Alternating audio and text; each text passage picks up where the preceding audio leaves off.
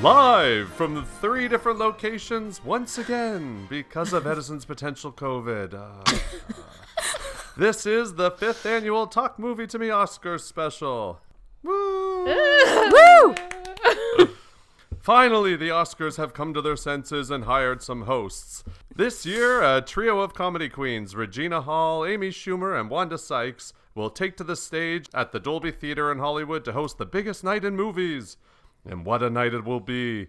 This year's films have been so successful at the box office, you've almost certainly seen at least one of them. But don't fret, dear listeners. Helen, Miss Sinclair, and I are here to bring you your guide to all things Oscar as we talk about the 94th Annual Academy Awards. Woohoo! And we are already drinking. Oh yes. Oh, yes. It's We love to drink during these specials. we do. Tuesday night, bottle of wine in, Oscar special. What could be better? Yeah, Right. Exactly. Life is good. Life is good. Life is good. Um, Edison, you saying at the Dolby Theater just made me so excited to think about it being at the Dolby Theater again. Because I mean, obviously they had to make adjustments last year, but it felt so small and non-ceremonious at the small location they did it at last year. Like, I want that big stage and that big theater with all those people. Yeah. I yeah, know, we, I we want the theatrics. We Yeah. love the. Grandiosity and scale and glamour. Yeah. All right, well, why don't we just get started by getting right down to the nominations? And let's start with you, Helen, our resident A-lister. Helen, what was your first impression of this year's Oscar noms? Uh yeah, first impression and I mean nothing too surprising here. All pretty uh pretty expected. I guess maybe one of the biggest ones was Lady Gaga not getting a best actress nomination for House of Gucci. Um Yeah. other than that, I mean it's all it was all kind of what I expected it to be. Edison? Um, I agree with that. I I think it wasn't really all that surprising. I was so hopeful for Gaga. Like I really Yeah. wanted that nomination. But alas, it was it was not to be this year. But that's okay. Yeah. Nothing else really shocked the shit out of me, I don't think. Mm-hmm. Mm-hmm. Yeah, you know, first impressions for me, I thought a couple things just running through my head. I I did think some of the best picture nominees bit of a snooze, especially Belfast and mm-hmm. West Side Story, but I'll get into that. Trust me. I bet you guys just can't wait. I also said thank God Meryl Streep wasn't nominated for Don't Look Up. I don't even know Oh, what I would have done. Imagine. I would have thought the Oscars were pretty much a joke at that point. Uh, but also really excited that The Power of the Dog was just killing it with nominations. Mm-hmm. So excited for Jane Campion. yeah. Was hoping to see her go uh, toe to toe with Denis Villeneuve Right. in, in the best a- uh, director category, but he didn't get the nomination. So that was a bit shocking for me. Yep, fair. Um, yeah. I think actually that's a good point. I was really kind of counting on him to be nominated there too, now that I think about it. All right, well let's let's break down some of the top categories here and talk about who some of the front runners are, or maybe there isn't a front runner. Um, I'm going to start with the best actor category. So we have Javier Bardem for being the Ricardos, Benedict Cumberbatch for Power of the Dog. Andrew Garfield for Tick Tick Boom, Will Smith for King Richard, and Denzel Washington for The Tragedy of Macbeth. I think this is probably a shoe in for Will Smith. He has won the BAFTA, the SAG, the Critics' Choice, and the Golden Globe. Although I will say that Andrew Garfield also won the Globe because there are those two categories at the Globes. Um, but so far, Will Smith has kind of been sweeping the Best Actor category. And I'm happy with that. I think that this is the year for Big Willie style. you know, he really turned it in for King Richard. We all enjoyed that movie. It was a really, mm-hmm. you know, really solid performance from him as well. And yeah, I think that that of maybe of all the categories is the one that I would feel most comfortable sort of placing a bet on mm. at this point. Mm-hmm. Yeah, I think that Will Smith's biggest competition is is definitely Benedict Cumberbatch. The other actors, although, you know, they're really great. I just don't think that they're necessarily at that level. Javier Bardem and being the Ricardos, personally, I don't think this movie belongs at the Oscars at all. Agree. you guys know Yeah. my thoughts on being the, the Ricardos. This was really teetering on Razzie worthy. I love Andrew Garfield, and I think that he had a mm. great year. This year really reminded everyone why we love Andrew Garfield. He was Yes. wonderful in the new Spider Man. He was incredible in Tick Tick Boom. I mean, learning to sing the way that he did for that role in such a short mm-hmm. period of time was just amazing. He was also so zany and fun and a little sinister in mm-hmm. the eyes of Tammy Faye. So he's just had a great mm. year. Denzel Washington didn't love him as Macbeth. No, me neither. I don't think that was his strongest performance, but really this comes down to Will Smith and Benedict Cumberbatch. Will Smith was emotionally moving. And I loved mm-hmm. watching him. He was so charismatic. He had amazing physicality. He was transformative, and he was just a joy to watch. Benedict Cumberbatch really went out of his comfort zone. He is usually a refined upper class intellectual. He transformed mm-hmm. himself into this complex, hyper masculine, overcompensative, really multi layered character. Yeah. So these are two amazing performances. I think Will Smith will get it, and it's very deserving. But I think if mm-hmm. Benedict Cumberbatch got it, it would also be very worthy. But I think it's going to go to Will Smith, and rightfully so. Mm-hmm. Yeah, yeah, I think so as well. And it's interesting because I was, uh, you know, all for the Benedict Cumberbatch performance until I watched Tick Tick Boom. And then honestly, I think that one won me over. Yeah. So moving on to Best Actress, uh, here are the nominees: Jessica Chastain for The Eyes of Tammy Faye, Olivia Colman for The Lost Daughter, Penelope Cruz, Parallel Mothers, Nicole Kidman being the Ricardos, and Kristen Stewart Spencer. Um, so this has been a an unpredictable category so far this Oh year yeah. um, which is exciting. Jessica Chastain has taken a little bit more of the previous awards than the others. She got the SAG and the Critics' Choice. Uh, Nicole Kidman actually won the Golden Globe, and then Joanna Scanlon won the BAFTA for After Love. So it hasn't been a sweep by any means. Oh yeah. I mm-hmm. think this is a super exciting category this year. Yeah. And I think it's really fun. Like all of these performances are so great. I we mm-hmm. when we saw the Eyes of Tammy Faye, like Jessica Chastain was fantastic in that. It was such a mm-hmm. committed, wonderful, full on performance.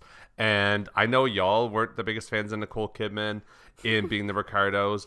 And I you know, I wondered whether her Lucille Ball was like a, a good Lucille Ball, but I loved Right. her as like, you know, the the woman in it. I thought the performance was mm. there and the emotionality. Mm. Um I'm really disappointed that Kirsten Stewart isn't the front runner for this. I don't think mm. she's going to win it. I want her to. That's my favorite performance of the year. Um, but yeah, I think it's Jessica Chastain's at this point, and I'm not mad at that. But it Yeah. also could be Nicole Kidman's or Olivia Colman's. It's so wild. Yeah.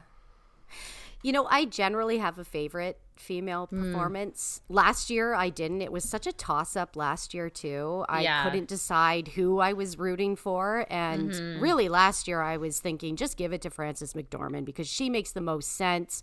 Right. It would be a really cool moment for t- for her to have won 3 leading actress Oscars. This year I have absolutely no idea. I don't personally have a favorite here. I have some favorite performances that I'll actually get into in a little bit, but they aren't in this race. So, hmm. really, I have no dog in this fight. Jessica Chastain, she really entertained me. She's mm-hmm. lovely, she's committed, and she's definitely very hardworking. That's for sure. And you see her hard work. It, it really does Yeah. show. They're all wonderful actresses. I, I don't think that this should go to Nicole Kidman. I don't think that this was one of her best performances. Mm-hmm. Mm-hmm. So, you know, I, I don't I don't know. I don't know. I, my heart isn't in any of um, these nominees, really. Hmm. Yeah, I I would be happy to see Jessica Chastain win. I was also really excited about the Kristen Stewart Spencer nomination. Um, but I feel similarly to you, Sinclair, where I'm not necessarily oh god, I, this person has to win or I'll, you know, Mm-hmm. sob on the floor as I've done before. Um, so Oh yeah. Oh, we've seen it. we remember. it's happened. so yeah, yeah, it's that's but it's going to be a very interesting category.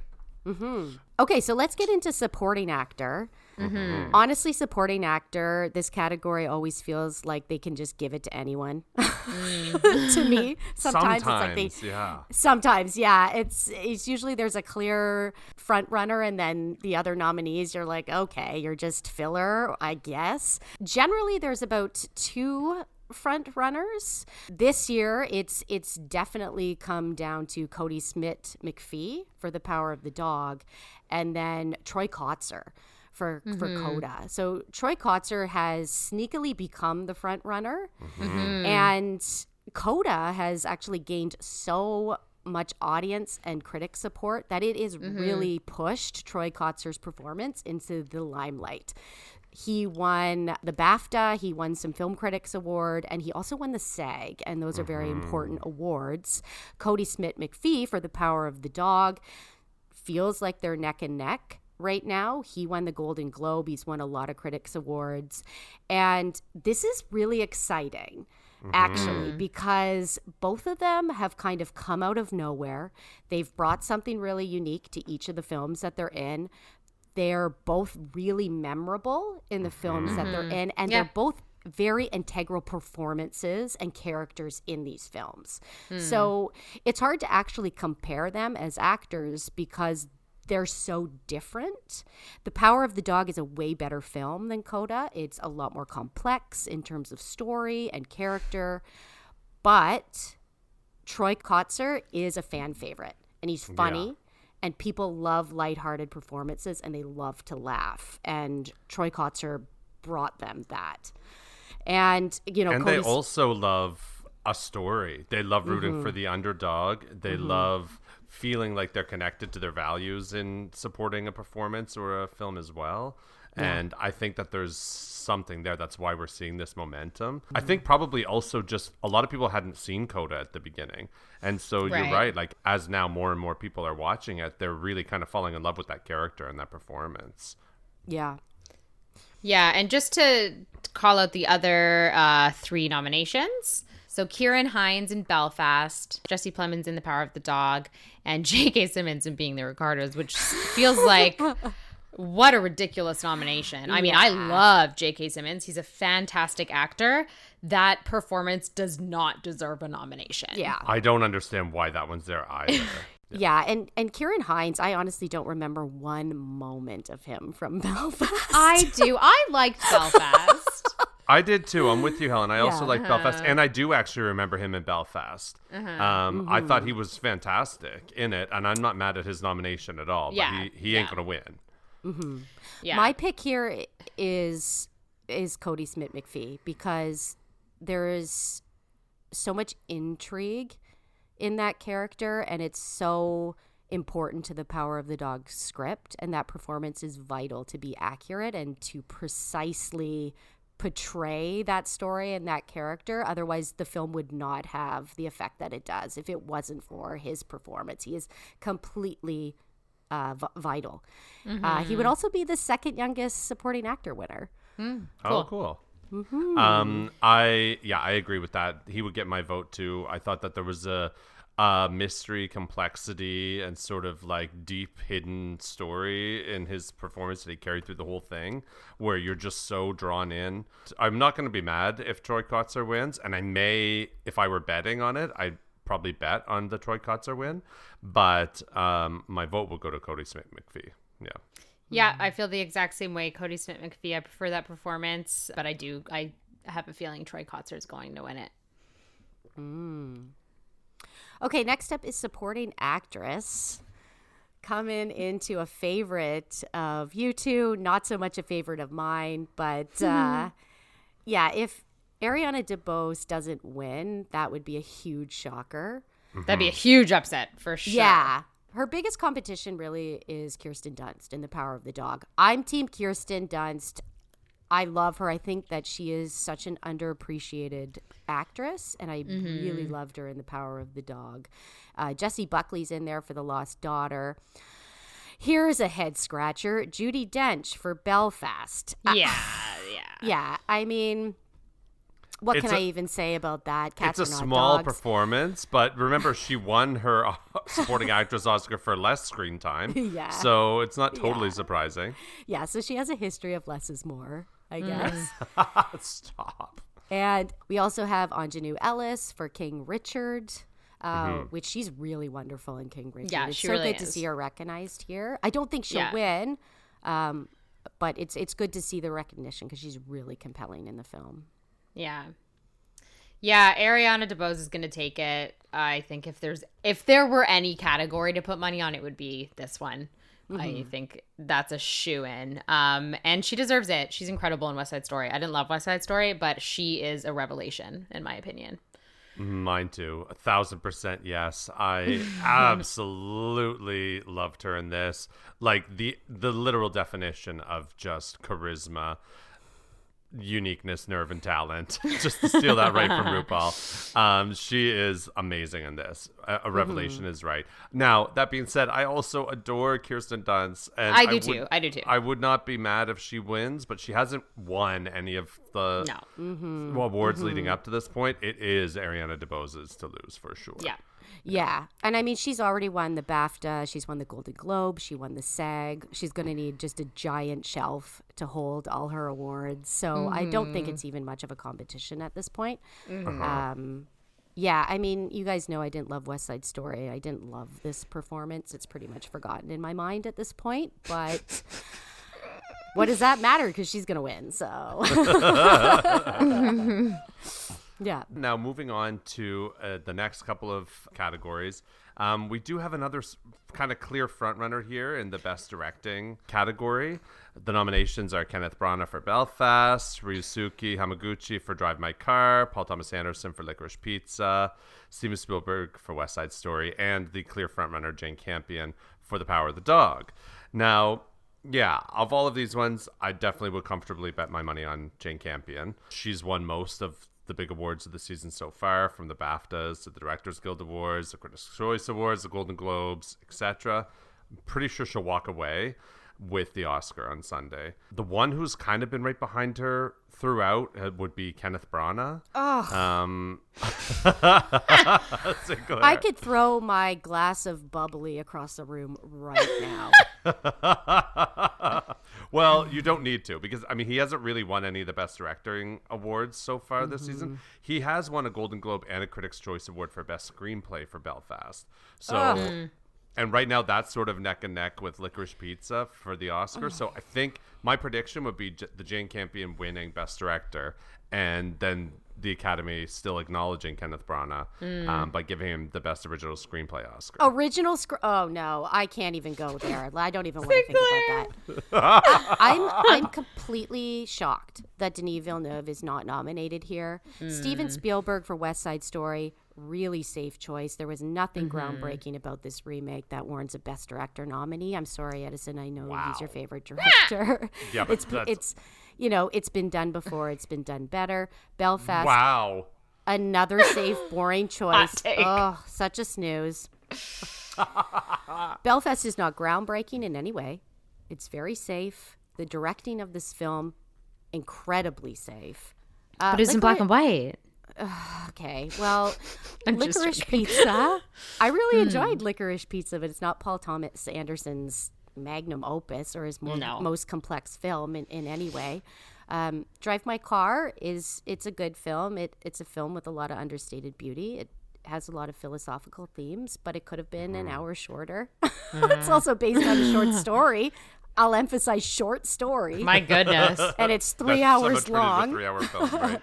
Um, yeah so that leaves the power of of the dog which is a complete masterclass in, Yeah. in directing Absolutely. and one thing i want to say here is that i think a lot of people are starting this film and not watching the whole thing mm. and shutting it off and then saying yeah the power of the dog isn't that good okay did you watch the whole thing no Yeah. it's like well then you didn't get the full effect of the film it's a big payoff at the mm-hmm. end of the film This I is also the don't- downfall of streaming. Right. Yeah But I I also can't imagine turning that movie off. Like mm-hmm. that movie's not boring. yeah You know, But I think that I- we got we get attuned to the emotional tension, whereas Right. other people are just on Netflix and they're like, "Oh, this new Yeah. Western movie or whatever," and they're expecting True. something different. Mm-hmm. right, right. This category is the biggest upset for me, honestly. Dune and Denis Villeneuve should be in here. The scale of Dune, the mm. innovation of Dune, and the vision of mm-hmm. Dune is completely untouchable. And, mm. you know, you have to remember that Dune ha- for decades has been considered a story that is unadaptable. Right. And Denis mm-hmm. Villeneuve did it, and he did it successfully. And I think that he should be neck and neck with Jane Campion, and it would be the most exciting thing to see mm. two master directors compete against one, eno- Yeah. one, one another. Yeah, I'm with you on that. I think that Denis Villeneuve definitely should be here, should be nominated. I'd be okay, honestly, with him taking the place of any of the other directors other than Jane Campion mm-hmm. um, for this. I I also feel like I really would have liked to and would not have been mad at all to have seen Mike Mills nominated for Come On, Come On. And I wish that, Right. that film mm-hmm. in general Yeah. had had more nominations, right? As a mm-hmm. director, that was a really beautiful film, and he pulled out such authentic performances from the actors. It's something that could have been in here as well, but alas. Now, moving on to Best Picture. Well, honey, this is where we are getting some drama, mama, because for a long time, it was looking very much like The Power of the Dog was the clear frontrunner. Then Belfast was right there, nipping at the dog's heels. Um, but with Jane Campion feeling, you know, like a lock for director, probably would have been a safe bet to go for Power of the Dog for Best Picture. But then, literally in the last three weeks, this other film came flying down the racetracks. Oh, Helen, not happy. Not happy. Um, flying down that racetrack, picking up almost supercharged momentum, and it's caught up to, or maybe even sprinted past Power of the Dog to Don't say take the lead in the Best Picture race. Yes, that film is Coda. Literally, Mm. even as recently as three weeks ago, it wasn't even considered a major contender for Best Picture. But Right. then it won the SAG Awards, it won two BAFTAs, the Producers Guild Award, the Writers Guild Award, and now it's the frontrunner. I will say though, it hasn't won a lot of actual best pictures. Like at SAG, it won best ensemble. Yeah. Um, but Power of the Dog has won the Critics' Choice for best film, BAFTA, and the Globe.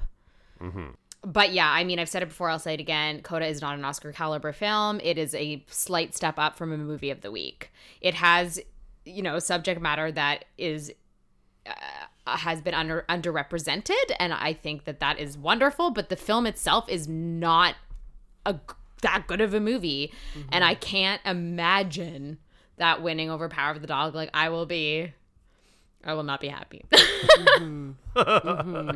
Yeah, there's a lot of very questionable Best Picture nominees uh, this year. One being Don't Look Up. I I don't get this nomination. Uh, Don't Look Up is borderline Razzie nomination for I don't get it either. It's I a really fun don't. watch. It's not skilled in its execution and its messaging. It's just it's not. It's kind of a fun mess of a film that is too long and I don't think it earns its length, but it is it is fun to watch. Um This Drive- definitely could have that definitely could have been replaced by Come On, Come On as an yeah, example. yeah. Um, something more poignant, I think, and, and meaningful. Uh, Drive My Car is in here. I don't think that this will win Best Picture, but I think that they'll give it Best International Film. Dune, so happy to see Dune and The Power of the Dog in this category. That's great. I'm glad to see them go head to head here. Nightmare Alley is okay. this isn't The Shape of Water. I'm Yeah. not quite sure why it has a Best Picture nomination. Yeah. It's an interesting remake.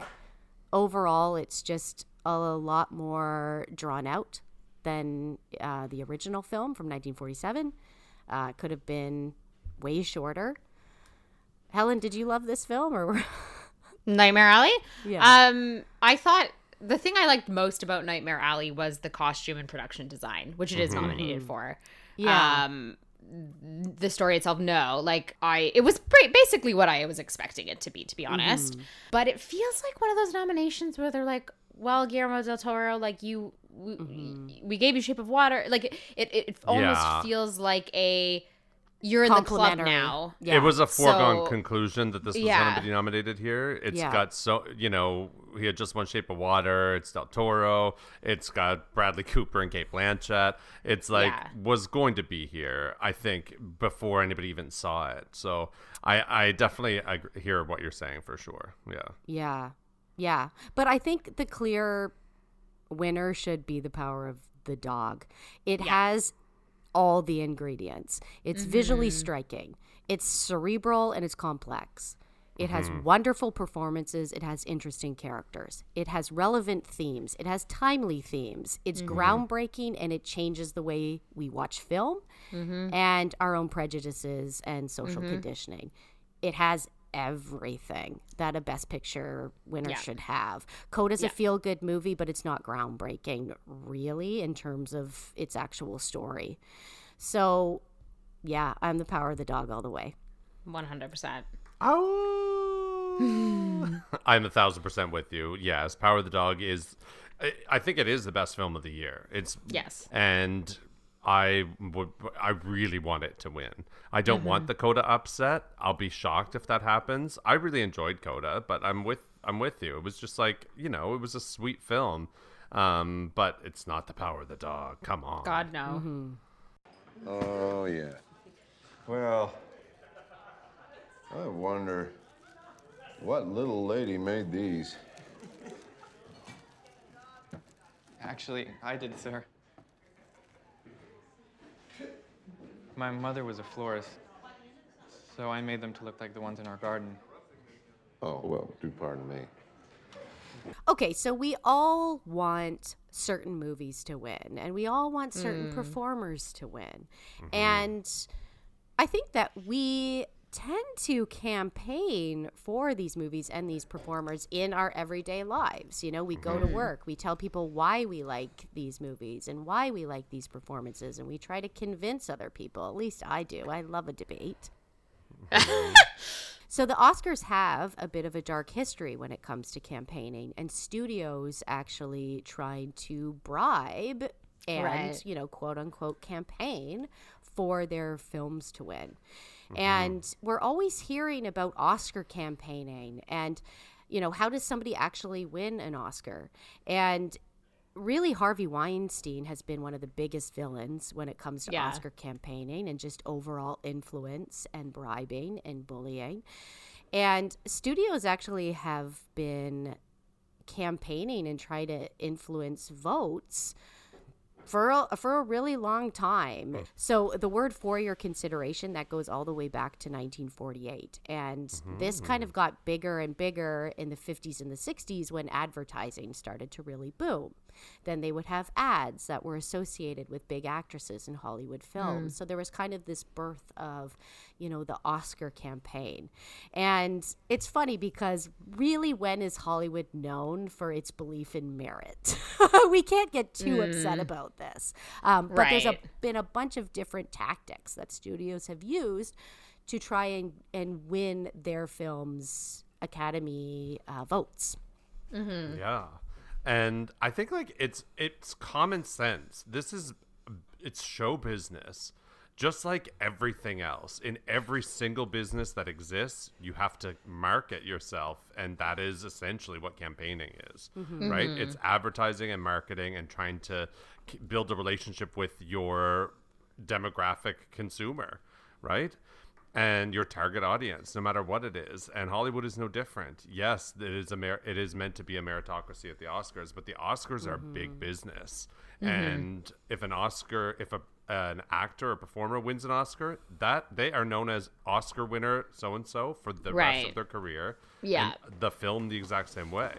So it makes sense. But you're right. The tactics are really interesting, and it started pretty basic you know the the movies would buy out pages like for your consideration ads and all of the industry publications right? Mm-hmm. And it has evolved to mm-hmm. say the least. Hmm. Now they're like multi-million dollar campaigns that where they're hiring like political campaigns people who worked on like obama's presidential campaign and stuff Right. to to run their like Oscar campaigns for these films, spending like Mm-hmm. fifteen million dollars for a film, and it's there's so much involved. it starts with all the festivals in the fall. Um, there's so much ads in that on the social media. There's billboards. There's subway ads. There's a relentless parade of screenings and luncheons and cocktail parties and dinners all these tiny festivals with all these q and a's after where the actors have to answer the same friggin' questions 8 trillion times over and over and over and over and over again right and then there's people who are hosting events you know all these movies are also trying to get powerful people in the industry who have sway and influence mm-hmm. to champion their films right? Right. like Barbra Streisand held a really early screening for La La Land because she loved that film mm. and hmm. that helped that contributed to its major push in Oscar hmm. season.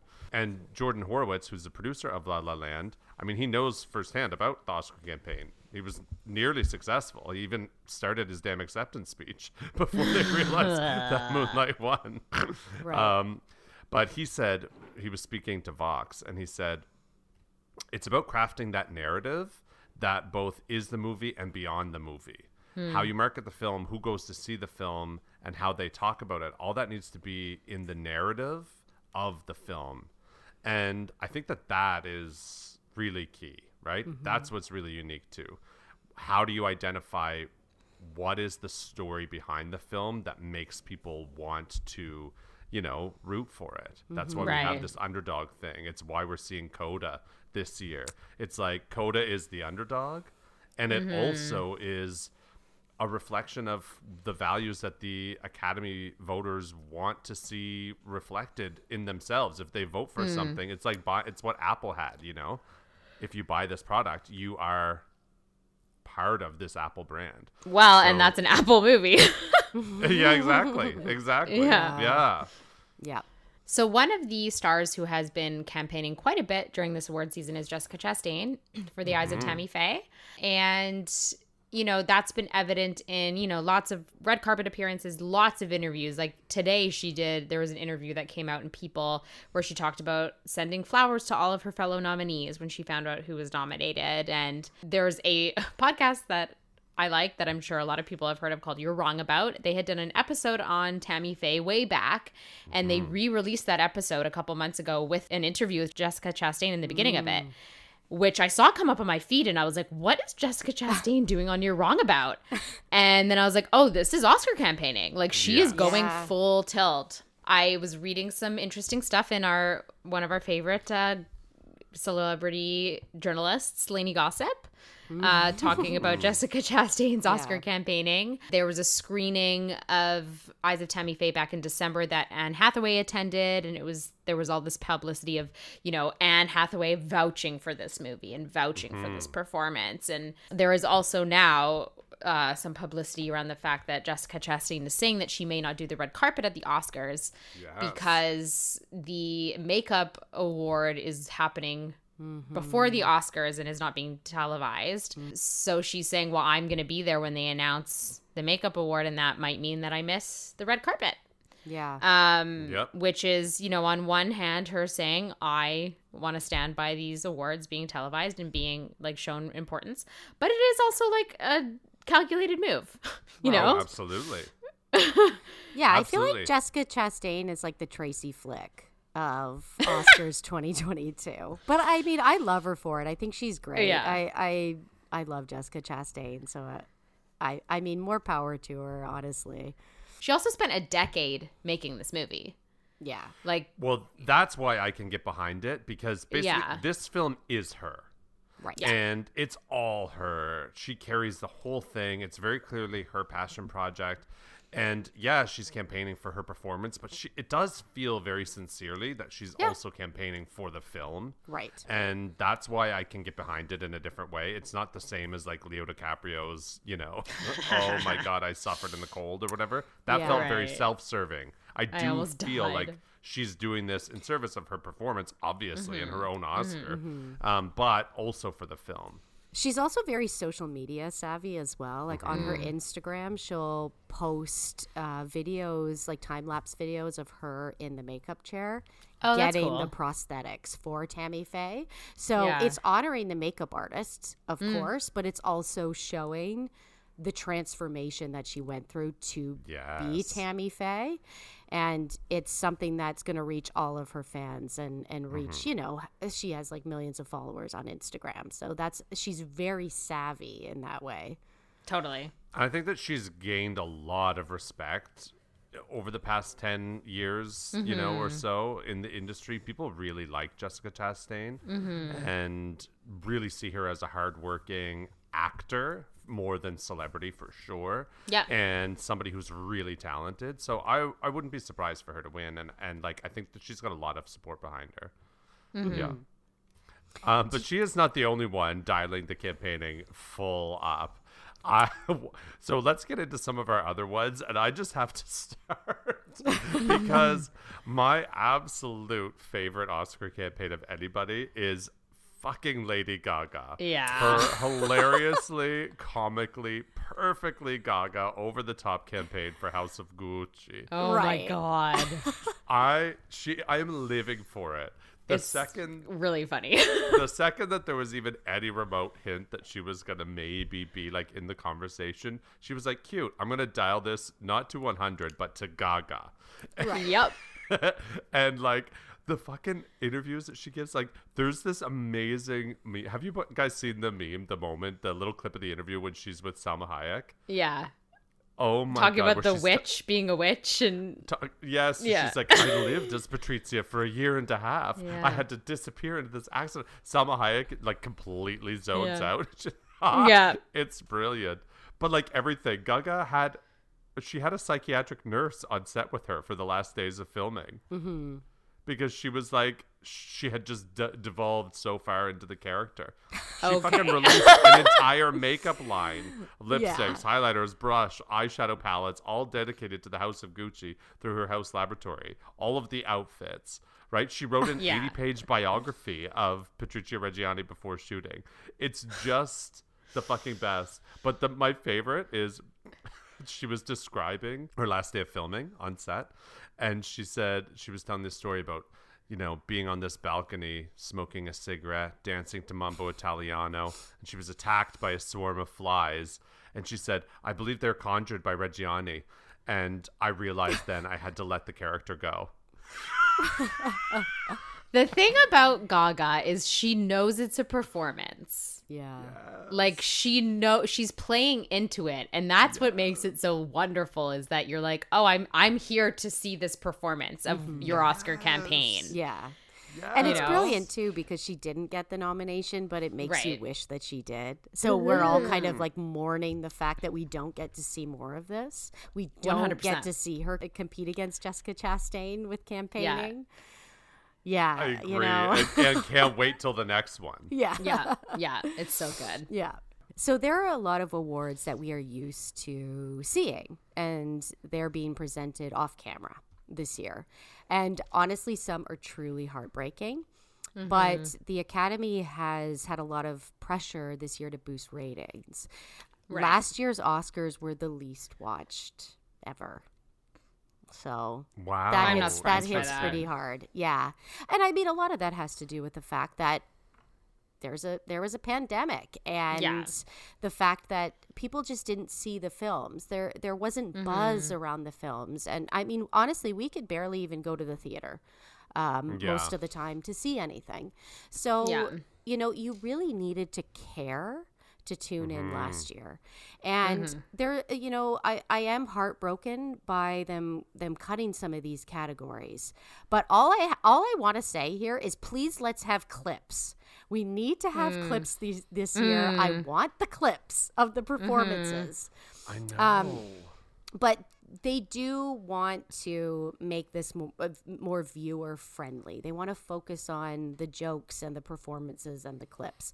And they're actually going to start the ceremony an hour early and give out some of the awards and then they're going to air the actual broadcast. So some of the Right. awards that are going to be handed out off camera some of these are really heartbreaking. Uh, documentary short, film editing, makeup and hairstyling, original score that that just hurts. Yeah. Uh, production design, animated short, live action short, and sound. Mm-hmm. So, whew, how do we feel about this? I don't Yeah. like it at Yeah. all. I think it's actually really incredibly disrespectful. There is no film without film editing. Imagine 1917 without editing to make it appear Right. as if it's a single take. That Yeah. is that's like imagine giving out that award earlier, like not on the telecast, as if that wasn't as important a feature of that incredible film. Yeah. Or makeup and hairstyling in everything. Like Jessica Chastain is perfect. Yeah, she's gonna win her Oscar, and a huge part of that is the makeup. She played Tammy fucking Faye, and then score. I mean, score makes film. Let's be Yeah. real. Yeah. Yeah. Yeah, I um I don't like it. I I will say of the categories that aren't being televised and I love myself. I love short films. I don't necessarily think we need to see the short film categories televised mainly because it's that's just such a small audience. Um not a lot of people watch short films. And the other one that I could care not to see is actually original song. I don't. I don't. That's I not feel like one, Edison would disagree with that, but Yeah, I mean, like, I, I get, I would disagree with that, but I think that we had. It's honestly, we just haven't had really strong contenders in that category Yeah. for a few years. Is I think Right. part of it. Um, but if you go back to the '90s, like, I think that that is a big part of it. Especially a lot of films that makes it. Imagine like the Titanic year and not seeing Celine Dion True. perform "My Heart Will Go On." Yeah, you know, and I it's I do understand that that like livens the the telecast as well that we get these live performances. Yeah. It I just always kind of that's where I feel like changing the channel sometimes I depending get on what, what, they're it is. saying. the The viewership has consistently gone down at Mm-hmm. the Oscars, and and it is a little bit like okay, we need to shake things up because it's a whole. We're dealing with a whole new demographic of of like viewer, and how do we capture them, Mm-hmm. right? And maybe this traditional award ceremony format is not is no longer working. But I'm Mm-hmm. really sad to see it go. Yeah. and a lot of people are. There was actually more than seventy really prominent people in the film industry from Jane Campion, Guillermo del Toro, Denis Villeneuve, right? Also John Williams, James Cameron. They all sent a, a letter to the Academy asking and urging them to reverse it. And I think that some of these technical categories are important to see televised because Yeah. it hmm. gives people a chance to see behind the curtain of filmmaking, to hmm. see how the work is done, to see the people that that bring this to life. And award shows are about honoring everybody that's involved in film. And it's good to see the things that we don't get to see. We see the performances already. We see the celebrities, but we don't see the artists that are so talented that that bring this to life. Mm-hmm. I want to see original score. I want to see Hans Zimmer, if he wins, go up on stage and be a legend and see him mm-hmm. thank Denis Villeneuve and his mm-hmm. team and just see him talk about how he has brought people into a completely different world with music. Mm-hmm. If Jonny Greenwood wins, I want to see him. Hmm. He's had such an incredible year. You know, Radiohead fans want to see him. He represents this new wave of really incredible musicians that have been in a band before that are now doing scores and I want to see Yeah. his weird emo artist persona up on stage accepting an Oscar. That'd be really exciting. I do think though that they're going to like pre-tape the acceptance speeches and still air those. Mm-hmm. They're just not going to do the whole announcing all the nominees Yeah. and like I think we will see the speeches, I think. Yeah. It's definitely I not as don't know. exciting as in the moment. No, totally sure. not as exciting at all. Yeah. So the answer is yes, maybe you need to rethink the telecast, but not at the expense of these nominees. Mm-hmm. Mm-hmm. Right.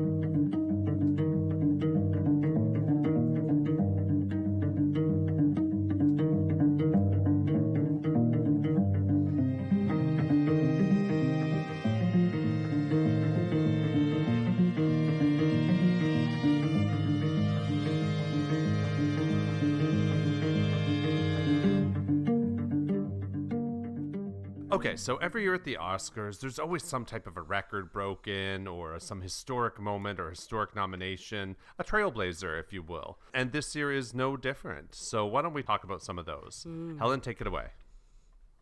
Yeah, so uh, Jane Campion is now the first woman to ever be nominated for Best Director twice. Uh, she was nominated back in the 90s for The Piano and now, obviously, for Power of the Dog. No woman has ever gotten two Best Director nominations. That's fucking crazy. Yeah. She also has three nominations this year. So she has director, producer, and adapted screenplay. Mm-hmm. And if she happens to win all three of those, like no woman has ever won three Oscars at the same awards show. Wow. And if she wins uh, for adapted screenplay, she'll be the first woman to ever win screenplay in both categories because she won Best Original Screenplay for the piano.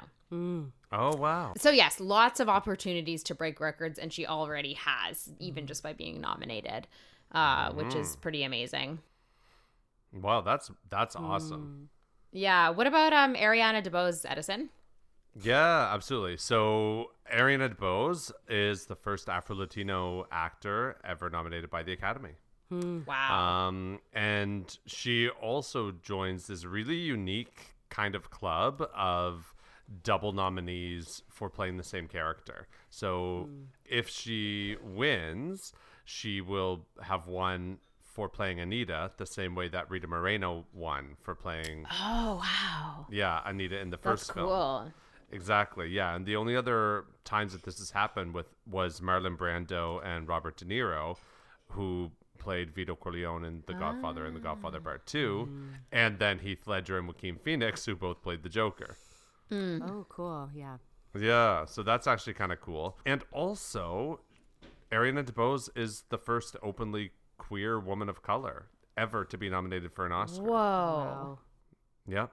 And so she and Kristen Stewart are the first openly queer actors since Ian McKellen to even be nominated. That was 20 years ago. So, yeah, I think that that's really cool. And she had a quote about it. Um, she said, It's overwhelming and it's also paramount because I didn't have that growing up. When people ask me about representation, I frequently say, If you can see it, then you can be it. I believe in our young people. We need them and they need to see themselves in the work that we make. So if I can do that for one or two young people in the world, then it will have been worth it. Hmm. More reason to love her. Oh, it's so true. I wish I loved West Side Story a lot more. Fair. Uh, okay, yeah. So speaking of the power of the dog, Ari Wegner is uh, nominated for best uh, cinematography, and yeah, it's so cool to see her in this category. Cinematography has not been the kindest to women. Women are very underrepresented in this field and in this category at the Oscars cinematography is considered the final frontier for women at the Oscars. There has never in the history of the Oscars been a woman who has won this category. And I mean, we're going on almost a century of Oscar. No, this is the 94th. yeah. Wow. Yeah. Rachel Morrison for Mudbound in, in 2017 was the first and only female nominated for cinematography at, at that What? time. hmm yeah, Holy it's shit. really, really bonkers. Ari uh, Wegner is Australian. I love that she's working with Jane Campion here, who's another wonderful trailblazer. And mm-hmm. yeah, she has some really impressive credits. Her cinematography, it's it's really considered, it's really striking, it's precise, and she can do epic landscapes, also smaller art house uh, visuals as well. She did In Fabric, which is an A24 horror film, and it's completely inventive and bizarre.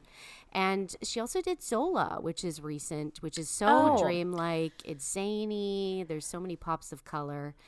And now, you know, she's doing The Power of the Dog, which is it's really neat because we get to see a western through the eyes of a female director and also a female cinematographer. And they just work so seamlessly together and they're reimagining the visuals of the west and the storytelling of the western genre and just flipping it on its head and it's it's really special and it's really cool and I I would love to see her win. Mhm. I mean, another mention too is Troy Kotsur, who a deaf actor has never won. Marlee Matlin is the only deaf performer to have ever won a, an Oscar. Yeah. She won And Best he's a- Actress. he- yeah. Yeah, and he's the he's only the second no- deaf nominated actor. Like it's only been the two of them. Yeah. So Yeah, so a lot of trailblazers this Yeah. year and so many potential record breakers. yeah. Mm-hmm. Okay, so there are a couple people nominated this year that we want to highlight their road to the Oscars. Yeah. Edison, why don't you start with Jonny Greenwood? Absolutely. I mean, what's a road trip without music? Oh my Boring. That's mm-hmm. what. Imagine a film without a score. Bleak. Ugh. And this year, we can't talk about film scores without acknowledging English musician Jonny Greenwood, who composed the musical scores for like some of the most highly acclaimed and Oscar nominated films of the year. Mm-hmm. Mm-hmm. And like, he's just the coolest guy. I'm sorry, I would absolutely love, love, love to just watch him work. Because you know mm. he's just one of these like ludicrously talented artist types where you just mm-hmm. can't even really like comprehend the sort of versatility and vastness of their talent.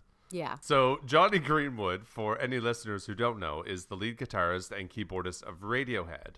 And as such, he's actually a member of the Rock and Roll Hall of Fame. Hmm. But about 20 years ago, he also ventured into composing film scores as well. Hmm. So, his first solo album outside of Radiohead was that, a film score. And it was for a documentary film in 2003 called Body Song. Hmm. And then a few years later, he began a very fruitful creative partnership with Paul Thomas Anderson when he provided the score for 2007's There Will Be Blood. Mm-hmm. And then he scored Lynne Ramsay's film, We Need to Talk About Kevin, in 2011. Mm-hmm. And then he followed up with PTA again the next year, scoring The Master, and then again with Inherent Vice in 2014, mm-hmm. Phantom Thread in It's just so 2017 It's just so good. Yeah. so good. Yeah. Phantom Thread, he got his first Oscar nomination. But this is really Jonny Greenwood's year, right? Mm. So, yes, he's nominated for Power of the Dog. He also composed the, the scores for Spencer and Licorice Pizza, which mm-hmm. were both Yeah. both amazing. Yeah. And I think what sets him apart is he's got this really experimental way in which he sort of reimagines what a film score can be. Definitely this is influenced by his work in Radiohead, but he like subverts instruments, for example. Like in The Power of the Dog, he's using a cello but playing it like a banjo. Mm-hmm. And that's the hmm. sort of like he says to capture this conflicting nature of Benedict Cumberbatch's Phil.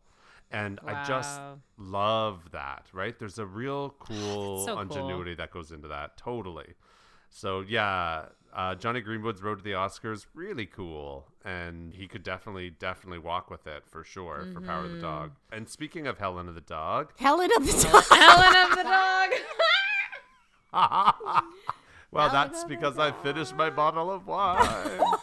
Helen of the Dog. Sorry. All right. Speaking of Power of the Helen, um, all right. Speaking of Power of the Dog, Helen, take it away. Yeah, so I am talking about Kodi Smit-McPhee's road to the Oscars. Uh, he is a, as we have already mentioned in this episode, he is a pretty young performer, born in 1996. and he's an Australian actor, and he comes from a family of performers. His dad and sister are both actors. His first big role was playing the son in the movie The Road.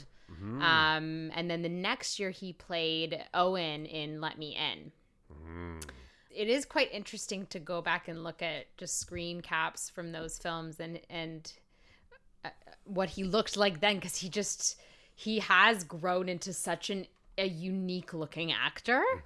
He played Kurt Wagner slash Nightcrawler in X Men, which I am not super familiar with, but I can see how his look would lend itself to a superhero type role.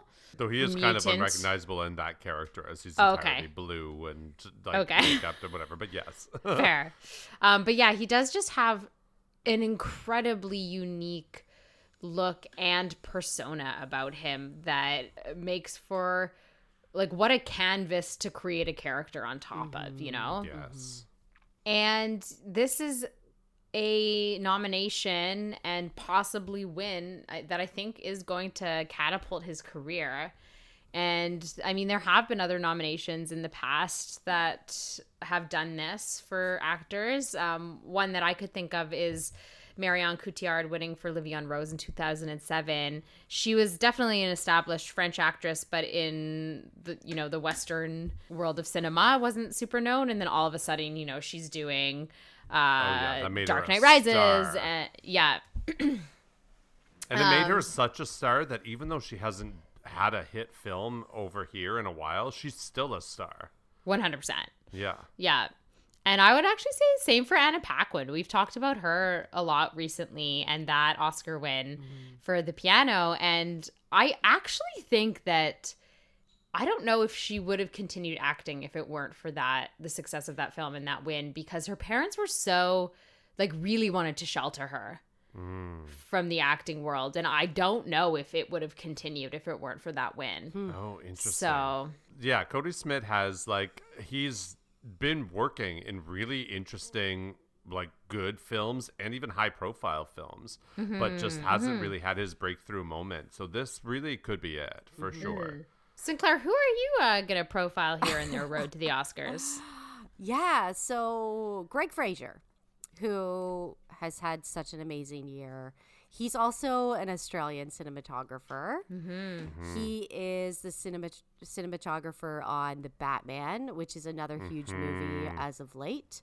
And yeah, he is nominated for Dune, which just incredible. I uh, as you guys know, I I was obsessed with Dune, still obsessed, still just dead in my cinema seat. Um, I'm still a ghost of myself, but he has some really interesting tie-ins with a lot of nominees at this year's Oscars. Uh, Oh, One yes. being he was the cinematographer for Bright Star from 2009, which is one of Jane Campion's films about Cool. uh, 19th century poet John Keats. Uh, he was a cinematographer on Let Me In, which Helen just Ah, mentioned for for yeah. Kodi Smit-McPhee. It's the remake of Let the Right One In.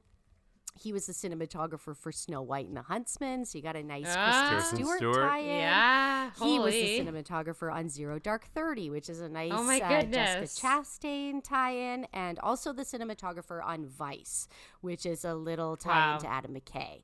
So Six and degrees also of Lion with Nicole Kidman. and Lion with Nicole Oh my Kidman. goodness. So yes. yeah, he has such a big body of work, and he's worked with some amazing directors, some amazing actors, and this is his second nomination. So, yeah, his first one was 2017. He was nominated for Lion. He has won the BAFTA for Dune. Uh, so he and Ari Wegner, they're they're neck and neck for this. Yeah. I I mm-hmm. feel like, and oh, this is so hard because I do love Yeah. them both.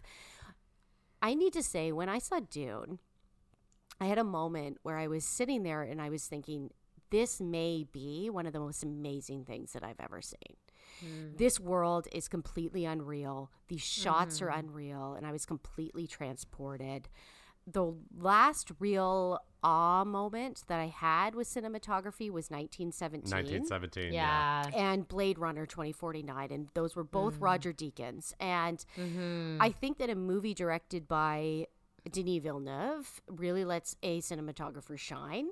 Yeah. And he has managed to create this Denis Villeneuve just visual magnum opus tribute. Yeah. There's Arrival, there's Blade Runner, there's Sicario, there's Prisoners in here, and there's also visual throwbacks to The Last Temptation of Christ, to Lawrence of Arabia, and he's able to recreate these really epic scales. And you know, he did all that stuff with the the sand not green screen, but the brown screen. The brown screen, yeah. and you know you're you're on a sand planet you're on a goth planet. The scope of this film is just completely unreal and uh, you just can't imagine the technical skill and and vision that that takes. So yes it's so cool to see all his projects come together with dune. You really see the topography of lion and zero dark 30 and even like otherworldly elements of rogue one that he was the mm-hmm. cinematographer on as mm-hmm. well. So, mm-hmm. ugh, And, yeah. Ma- and Mandalorian. Mandalorian, and you know, there's the intimacy and dreaminess of Bright Star, and it's just. It's incredible work. So, ugh, this category, cinematography, is just neck and neck. There's so many good cinematography nominations this year. Okay, so lots of great movies nominated this year. However, obviously a lot that were not nominated. Um, are there any films that we would have liked to see a nomination for that got shut out here? Mm-hmm. Yes. I think okay. I really think that Spider-Man No Way Home what if, if you're going to give Don't Look Up a best picture nomination, Right. where where's the nomination for Spider-Man? Right. That film was actually re- you have to think about the undertaking of making that mm. film. Everything that goes into that. And it also having such heart and this really like 20 years worth of a payoff for the mm-hmm. audience. It also was probably the only film that every single person has seen mm. and mm. might draw some more audience to True. the Yeah, that's a good point. Academy. I thought that that film was really, really wonderful and would have been totally deserving for a bunch of nominations. Yeah, I I completely agree, Edison, with with that. I think that there's so many Best Picture nominees that could be bumped out, and that one could be put in.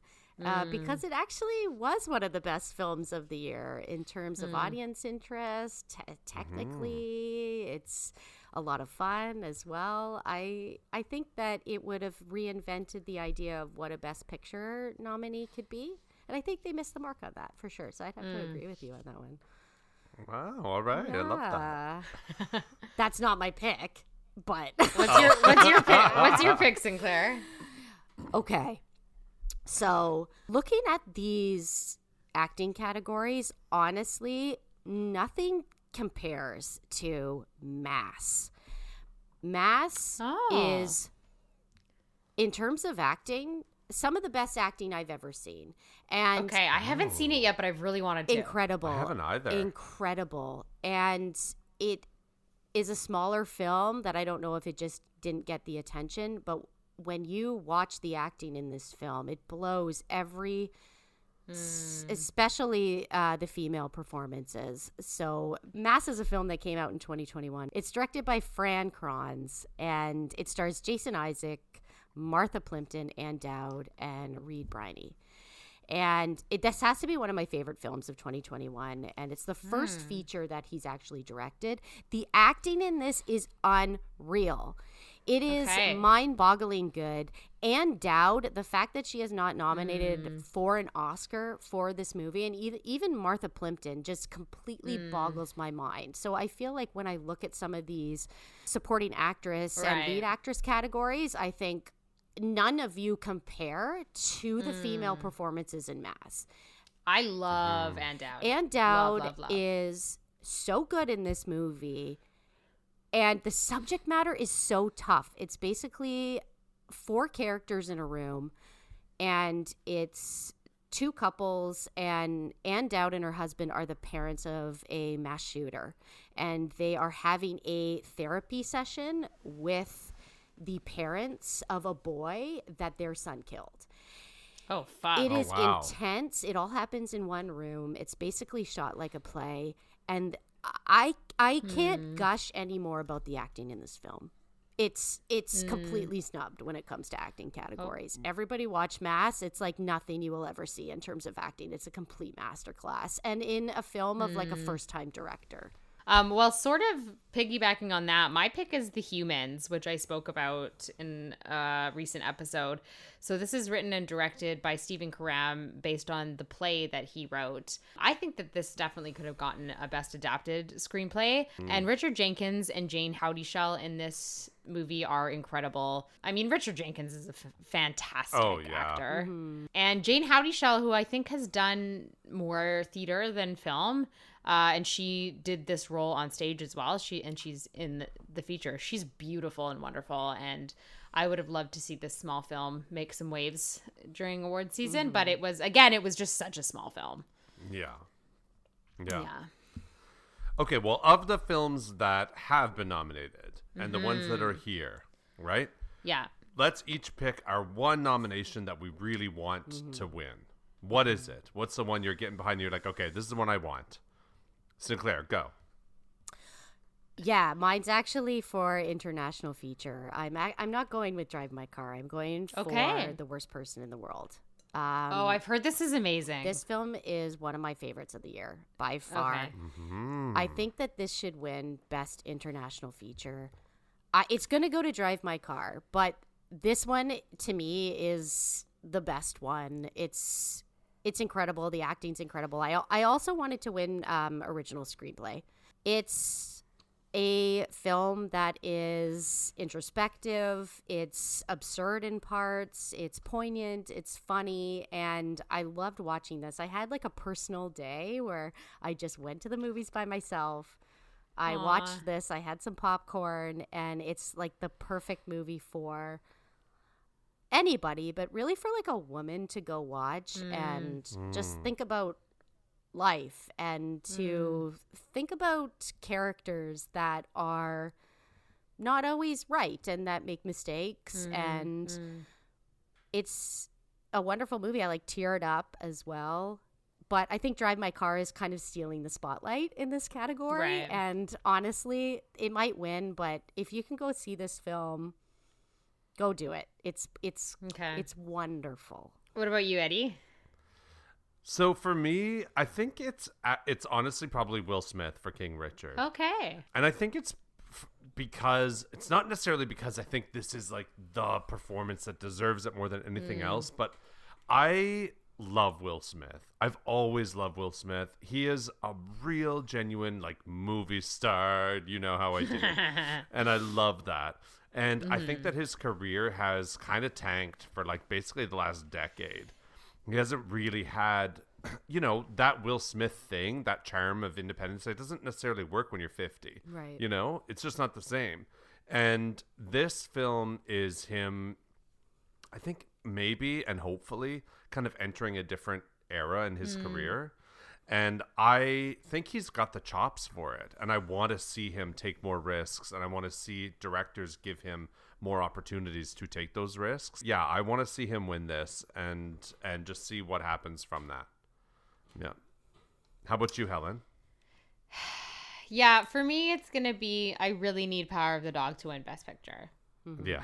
I, I, that's what I, I want. It's the best movie that's nominated for Best Picture. I just, I, I just look. I say a lot of things about Coda, but it's just not. It's not even in the same class as Power of the Dog. And if that wins over Power of the Dog, it's just gonna feel. I don't know. I'll just feel very disheartened. I really, really, really want Power of the Dog we to win. can't have Picture. another oscar night Helen We breaks can't have Helen in a fetal cries in a position on the floor. No. I was really It's drunk. uncomfortable for everyone. So It wasn't even the I know. corner. It was sp- right in the middle of the kitchen floor.